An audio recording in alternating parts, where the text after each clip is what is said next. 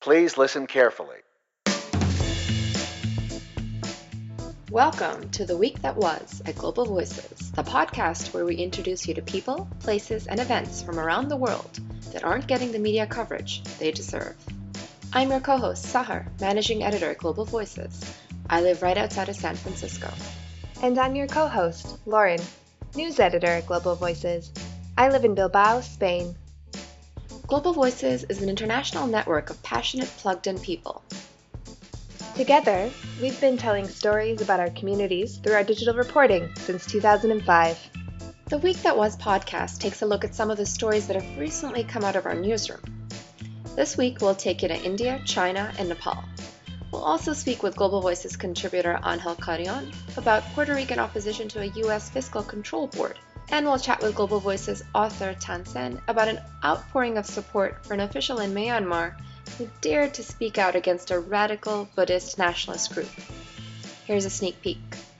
Right now, the government is doing the right job. Although they might be slow or they might be effective, at least it's the right job. And it seems like we're heading on a right direction.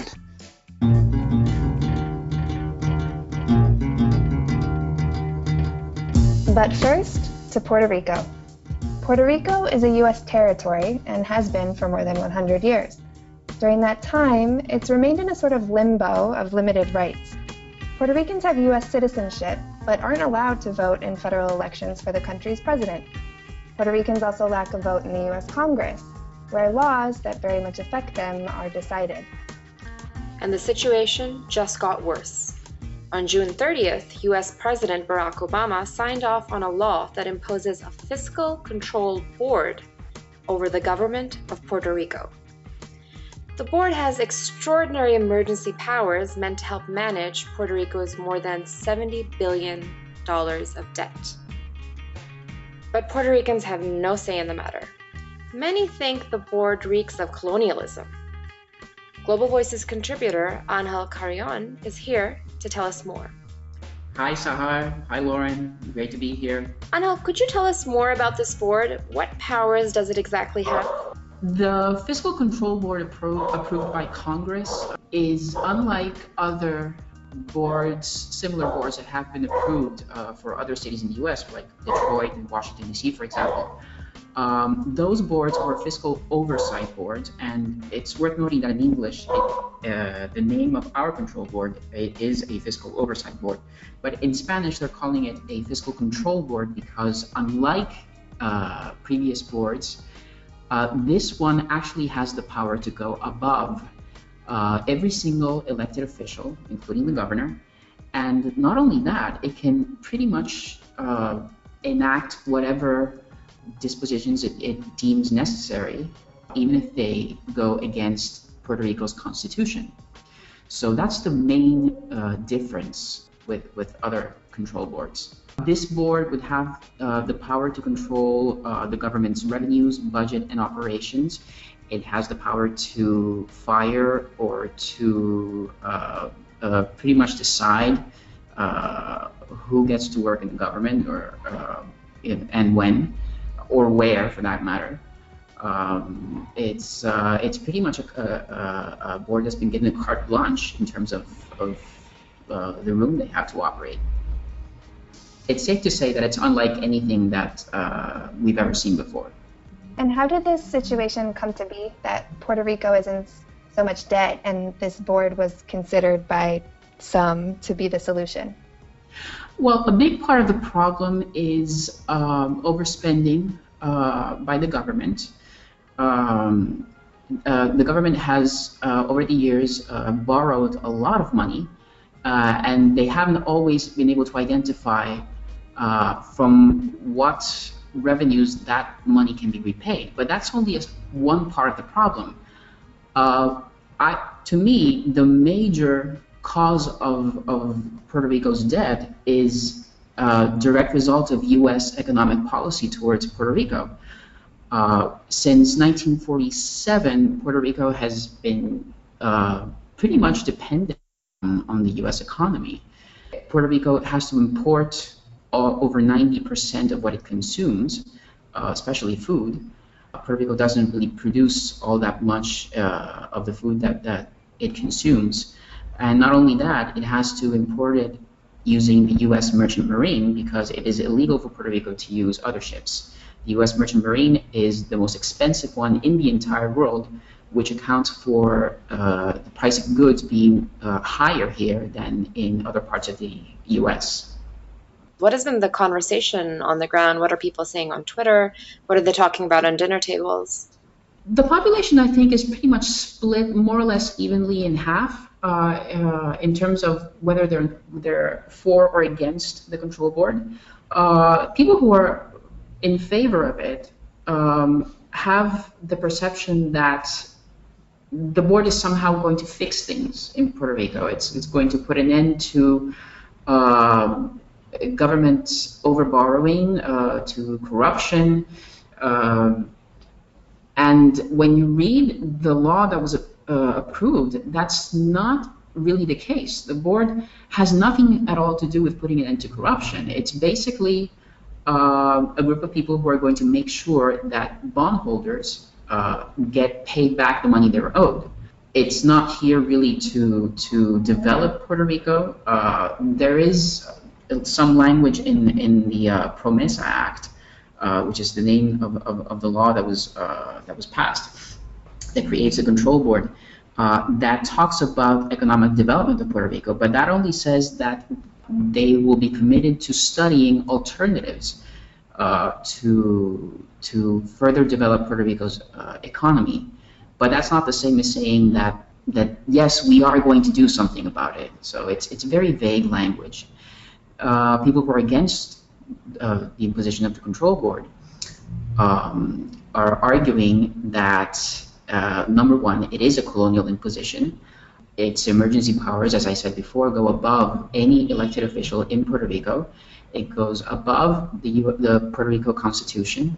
You know, people are going to be uh, deciding things about Puerto Rico that have nothing to do with the islands. Puerto Ricans had no say in who these people are. It's a very uh, strange uh, and rather unnerving situation for, for a lot of people here. Zooming out a little bit, are most people in Puerto Rico in favor of changing the political status of the islands? What is the you know breakdown between support for statehood, for example, and independence? And has this board affected those sentiments at all? Well, I think one of the major uh, changes that I've noticed in, in the uh, conversation that's going on uh, in social media, for example, is that more and more people are talking about independence increasingly as an option. I mean, it's always been on the table, but nobody has, or, or very few people have, have taken it seriously uh, in the past uh, couple of decades, let's say. Um, but uh, it's increasingly becoming uh, uh, something that's talked about more. Uh, still, it, it, by not a huge part of the population, but it, it, it is increasing. Um, also, uh, people who support statehood for Puerto Rico are, I think, uh, urging uh, their their leaders to be a bit more proactive in terms of um, uh, uh, demanding that that the U.S. Uh, do something about about Puerto Rico's status and that it um, it approves eventually statehood for Puerto Rico.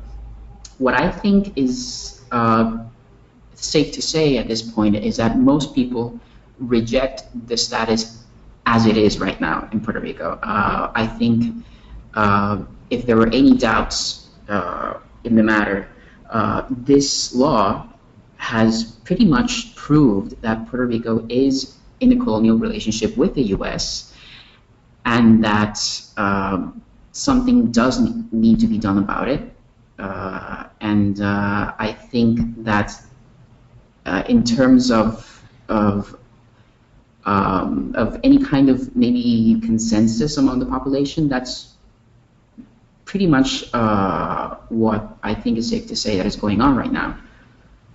Uh, yeah, there's been uh, active resistance to uh, the imposition of the board. There, there has been a civil disobedience camp uh, that's been organized in front of the U.S. federal court building in the capital of San Juan.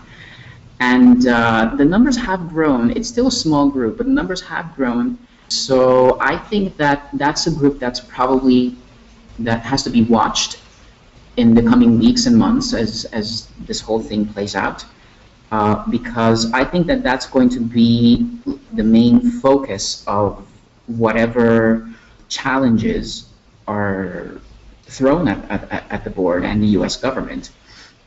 So there has been resistance. There's going to be more resistance, I think, in the future. It's, uh, it's an interesting historical moment, I think, in Puerto Rico. Not unlike, for example, the, the uh, decade of the 1930s and the 1970s, when the economy was also in, uh, in crisis there was also political persecution of people who held uh, independence ideals. So I think it's something to watch for the parallels between what's happening today in Puerto Rico and what's happened previously during the 20th century. Well, you're reporting on this whole topic has been excellent, Angel. Thank you for keeping up on it. Thank you, and I'm very honored again uh, to be here. And uh, it's been a wonderful experience writing these stories, and uh, hopefully, I'll be able to write some more in the future. Want to read more about the stories we mentioned in this podcast? You'll find them and more on our website, globalvoices.org, on Twitter at Global Voices, and on facebook.com slash Global Voices Online.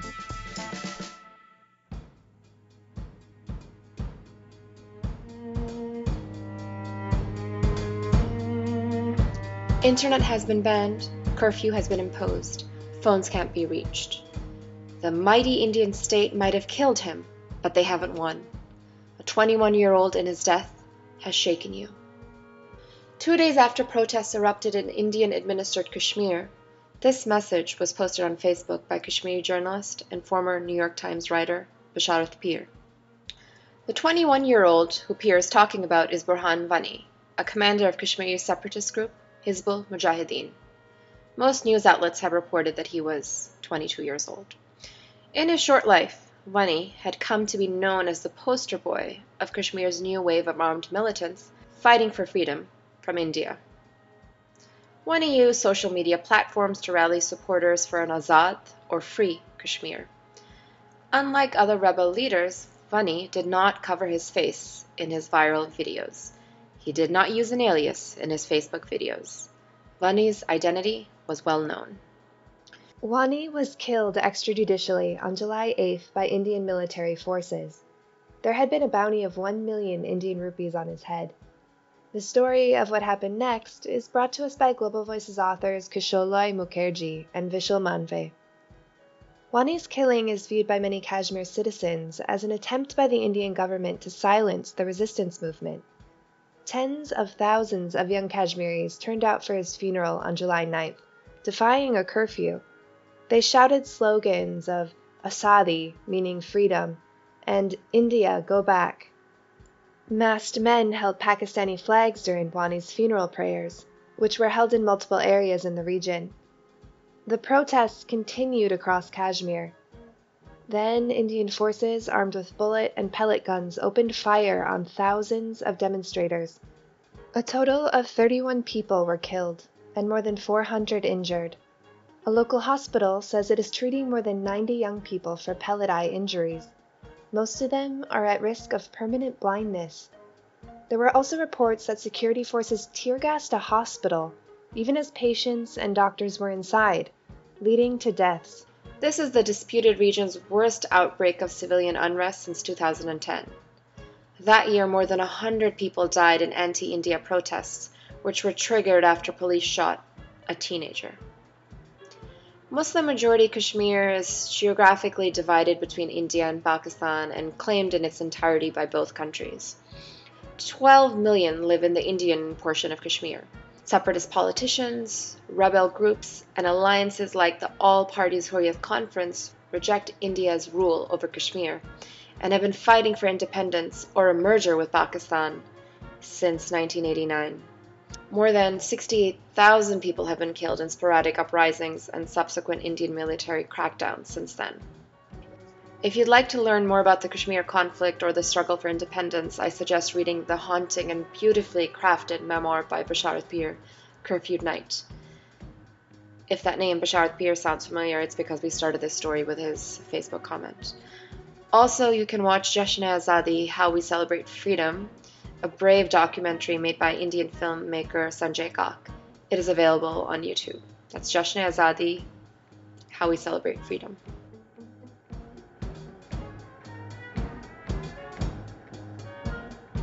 What do you think of this podcast? Be sure to find us on SoundCloud, iTunes, and Stitcher. Subscribe, give us an upvote, or drop us a comment. And if we don't appear on your favorite podcast app, let us know.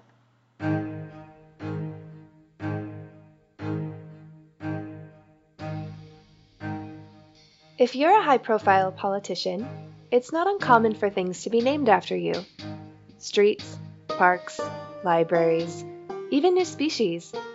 For example, a kind of trapdoor spider bears the name of US President Barack Obama, and a type of sea slug called Mandelia mirocornata incorporates the last name of former South African President Nelson Mandela. It seems, however, that not all state leaders appreciate the gesture.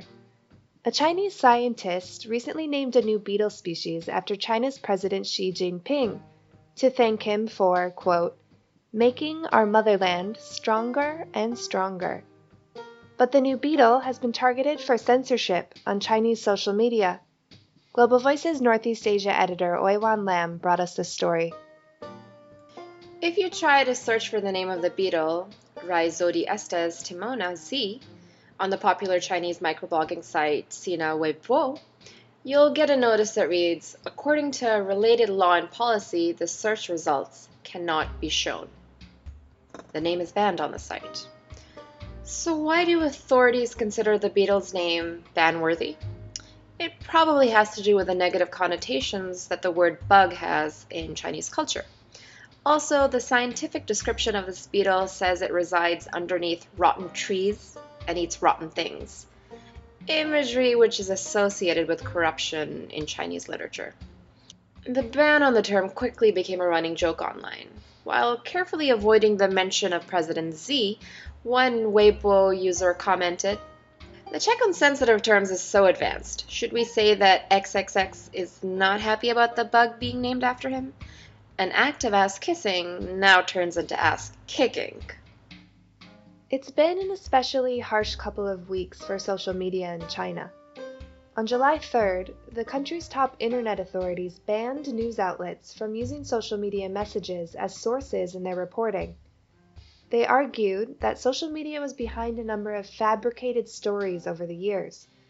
Sure, it is certainly true that there have been cases in which journalists failed to verify information taken from social media. But social media has also led to incredibly important stories and discussions in China. One recent example is Wei Zexi, a 21 year old who died in April of synovial sarcoma. Before his death, his family spent thousands on a phony treatment that exacerbated his condition. They had found the so-called treatment on the search engine Baidu. But even though it looked like a search result, it was actually an advertisement. The case caused public outrage, and China's authorities finally stepped in, tightening the regulations on search engine advertising. Wei Zexi's story came to light in large part because of social media.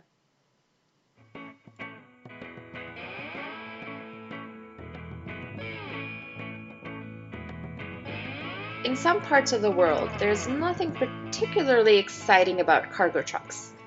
They're usually one solid color, they might bear the logo of the company.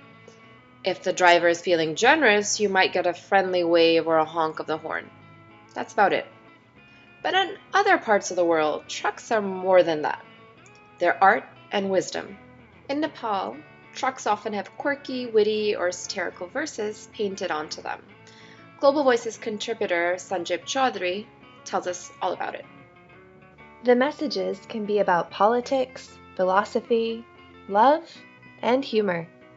And these days they aren't limited to trucks. They also show up on public buses and battery powered tuk tuk called Safa Tempos. So, why do people write verse on their vehicles? Well, in 2012, a blogger asked a driver named Govinda Lamsal that very question. Lamsal said this truck literature is an important creative outlet for drivers whose work is very mechanical. People perceive us as hardened folk without emotions, he said. Well, we have feelings too, and this is usually our only means of showing them while on the road. Social media is full of examples of these verses, which are written in the Nepali language. Here are a few taken from Twitter and translated into English. If you can't have Facebook, go for Twitter. If you can't win a girl, make her your sister. Or, in America, young lead the country, old get the pension. In Nepal, old rule the country, young get the tension.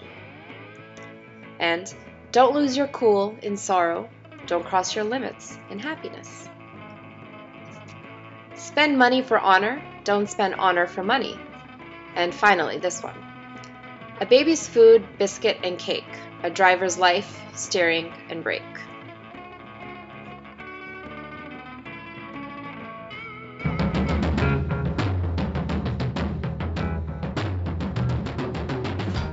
Finally, let's turn to Myanmar. Phyo Min Thein, the chief minister of Yangon City, made a daring statement recently. He declared that the radical Buddhist nationalist group Ma Ba Tha is, quote, no longer needed since a government committee is already overseeing the country's Buddhist affairs. Ma Ba Tha is a civil religious group that aims to protect Buddhism, Buddhists, and Myanmar from the so-called danger of Muslim expansion. Myanmar has a Buddhist majority population, although it has more than 100 ethnic minority groups. The group is notorious for its anti-Muslim statements and activities. In particular, it has been a strong force behind the attacks against the Rohingya people a persecuted Muslim ethnic group living in the western part of Myanmar. Ma leader has threatened to hold a nationwide protest if the government doesn't take action against Phyo Min Thein. But internet users have launched a campaign in support of the minister. We head over to the United Kingdom, where our Global Voices contributor, Thant Sin, is there to tell us more. He's been in London the last year studying media and development at the School of Oriental and African Studies, University of London. He grew up in Myanmar. Welcome, Thant. Hello from London. Thant, what's the deal with this group, Ma Ba Tha? How much influence do they really have in politics? This group, Ma Ba Tha, they were formed in 2014, but the people behind this group, they have been active since as early as 2011, and they have like pretty big influence, and they have a leader called Wirathu, and he's uh, pretty active and pretty um, vocal about his views against the Muslims. In terms of politics, inside the country, people will say they're supported by the military backed party. So they're also using their own ideology to support the military backed party. The military backed party, in turn, support them secretly behind.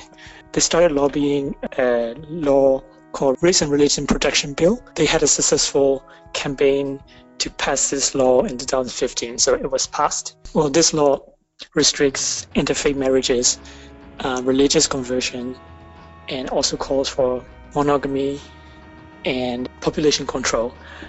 They got this concept for this law because it derived from the narrative of the Muslim um, expansionism in the country. So they have been pretty active in spreading their anti-Muslim uh, rhetoric in the country saying the Muslims are ter- terrorists, they are taking up Buddhist women, they're taking up Buddhist economy, and then they're threatening the national sovereignty. All these kind of ideas that they've been spreading all of these years during the time of the previous government. They are also very strong against the views against the Rohingyas. They have had numerous protests in the past t- trying to pressure government to do anything that would protect the right of the Rohingya people. They have pushed the government from doing any action that would help Rohingya people. So that's one one part of their influence. the other influence is that they, they have been pretty active in politics. During election campaign period, they have been strongly supporting the military-backed party, which is the party of the um, President Thein Sein, the ex-president. The supporters of Ma Ba Tha, they were very aggressive against attacking the opposition party led by Aung San Suu Kyi. So they have been framing using the anti-Muslim narrative to Aung San Suu Kyi as a traitor of the nation and trying not to vote her. Who is this chief minister who, who made this daring statement, Phyo Min Is it surprising that he would say something like this? He came with, with the government formed by NLD, which won last year. So Aung San Suu Kyi party, she won with landslide victory during the last year election. So this at the beginning of this year, they formed a new government and they appointed Phyo Min Thein as the new chief minister of Myanmar's largest city. Yeah. He, he said it during his visit to Singapore that we, we no longer need Ma Ba Tha because we already have a state official religious body which is called State Sangha Mahanayaka Committee. It's it's not surprising that he said that because NLD, the government, and himself, they were quite fast with their reforms. So people were expecting like sooner or later they would do something about the group. So after he said that, the state official religious body itself also made another statement that they will no longer support Ma Ba Tha. And then after that, the uh, Minister of Culture and Religious Affairs also said that Ma Ba Tha and, and its leader Wirathu needs to be taken to legal process. So it seems like a coordinated effort between different government departments. What has been the effect on the ground beyond politicians? What kind of support are we seeing for dealing with this group online and offline? What are people saying? After he made that statement, Ma Ba Tha they had a really urgent meeting with its own groups and they, they threatened the government that they would do a nationwide protest if they don't take action against the um, minister. But a few days later, they dropped their claim and then they said they would no longer do the protest. And after that, other politicians and other leaders came in and do their criticism against Ma Ba Tha. Um, in terms of people reaction, I mean, online, it has been very strong. So there are two sides. The hate speech of the Ma Ba Tha group has risen, saying attacking Phyo And um, attacking anyone who says um, Ma Ba Tha should should be disbanded. Especially the Facebook page of Wirathu, their hate speech has been very active, trying to push back the claims. And but fortunately, they're also on the sides of the government. People are really supporting his decisions. So a lot of people they are supporting that there, there shouldn't be Ma Ba Tha and that now is the time to take action against Wirathu. And I think two days ago, somebody from a civil society organization called Tat Daw Saung, they filed a lawsuit against the the Wirathu, the leader. So it seems like he's going to fail. He, he's going to face legal action very soon. You said that Ma Ba Tha engages a lot in anti anti-Muslim rhetoric, but anti-Muslim rhetoric isn't necessarily exclusive to that group. Can you tell us about efforts to combat it in general in Myanmar? For example, you've previously reported on the No Hate Speech Project. Civil societies are the main body trying to push back this like surge of hate speech, but they are in no way as strong as the forces of Ma Ba Tha because first they can't do any offline movements. Ma Ba Tha is the only strong force that during the previous government term were able to have an offline um, movement. So these counter forces, like in 2013, they had the uh, Flower Speech Project, by a civil society organization.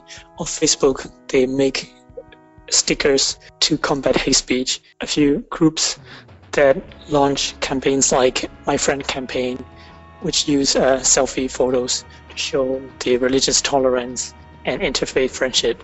A few um, a few organizations they did try to educate people about the danger of hate speech, like No Hate Speech Project and such. I would say these movements are not strong because they're on their own. Also, they don't do any kind of offline mobilization. The Ma Ba Tha they use narrative, which is very strong, to try to construct a new image of the Muslims as the threat to the community. Thant, on a more personal note, you're currently in London, which is still reeling from um, Brexit, the vote to leave the EU. The campaign was run right. on a largely um, anti Muslim and anti immigrant sentiment. What is it right. like hearing that sloganeering coming from Myanmar? All the Brexit campaigns, they might use um, narrative as their political campaigns, but I mean, that's part of their referendum um, campaign. But Myanmar, it's spread. It's not by political organizations. So Ma Ba Tha is non-political, even though they advocate for political parties, and their language is even worse. It's full of hate speech. We're far worse. it's like pretty much everywhere. You know, a lot mm-hmm. of countries are mm-hmm. facing this problem with the rise of intolerance. Very serious. and I'm really glad that the government is finally taking action. Are you optimistic after this chief minister has spoken out against Ma Ba Tha? I'm pretty much optimistic, uh, very much, because done by the government. In Myanmar, the government has always been the most powerful part of the society. And previously, these hate speech is so rampant and so serious because the government didn't do anything. It seems like the government was actually in part of it. Now it's like even though we might not see um, we might not see any immediate result, it might take longer, you know, until the all the minorities' rights have been recognized. It's still a long way to go, but right now the government is doing the right job. Although they might be slow or they might be effective, at least it's the right job. And it seems like we're heading on a right direction. So I, yeah, I'm pretty much optimistic. But realistically, it's going to take a long, long time. Okay, well, hopefully we see some positive change then. slowly but surely. Yes. yes. Well, thank you so much for joining us today. And that's it for this episode. This is Sahar. And Lauren. This episode would not have been possible without the wonderful work of Global Voices authors, translators, and editors. So, a big, big thank you to all of you out there. In this episode, we featured Creative Commons licensed music from the Free Music Archive, including Please Listen Carefully by Jahzzar, The Universal Fluff Theory by Krackatoa, Anamorphic Orchestra by Alan Singley, Origami 1726 by the Blue Dot Sessions, Driving Me Backwards by Phil Reavis, and Car Crash Lander Instrumentals by Cory Gray. Thanks for tuning in to the week that was at Global Voices. You'll hear our voices again in two weeks.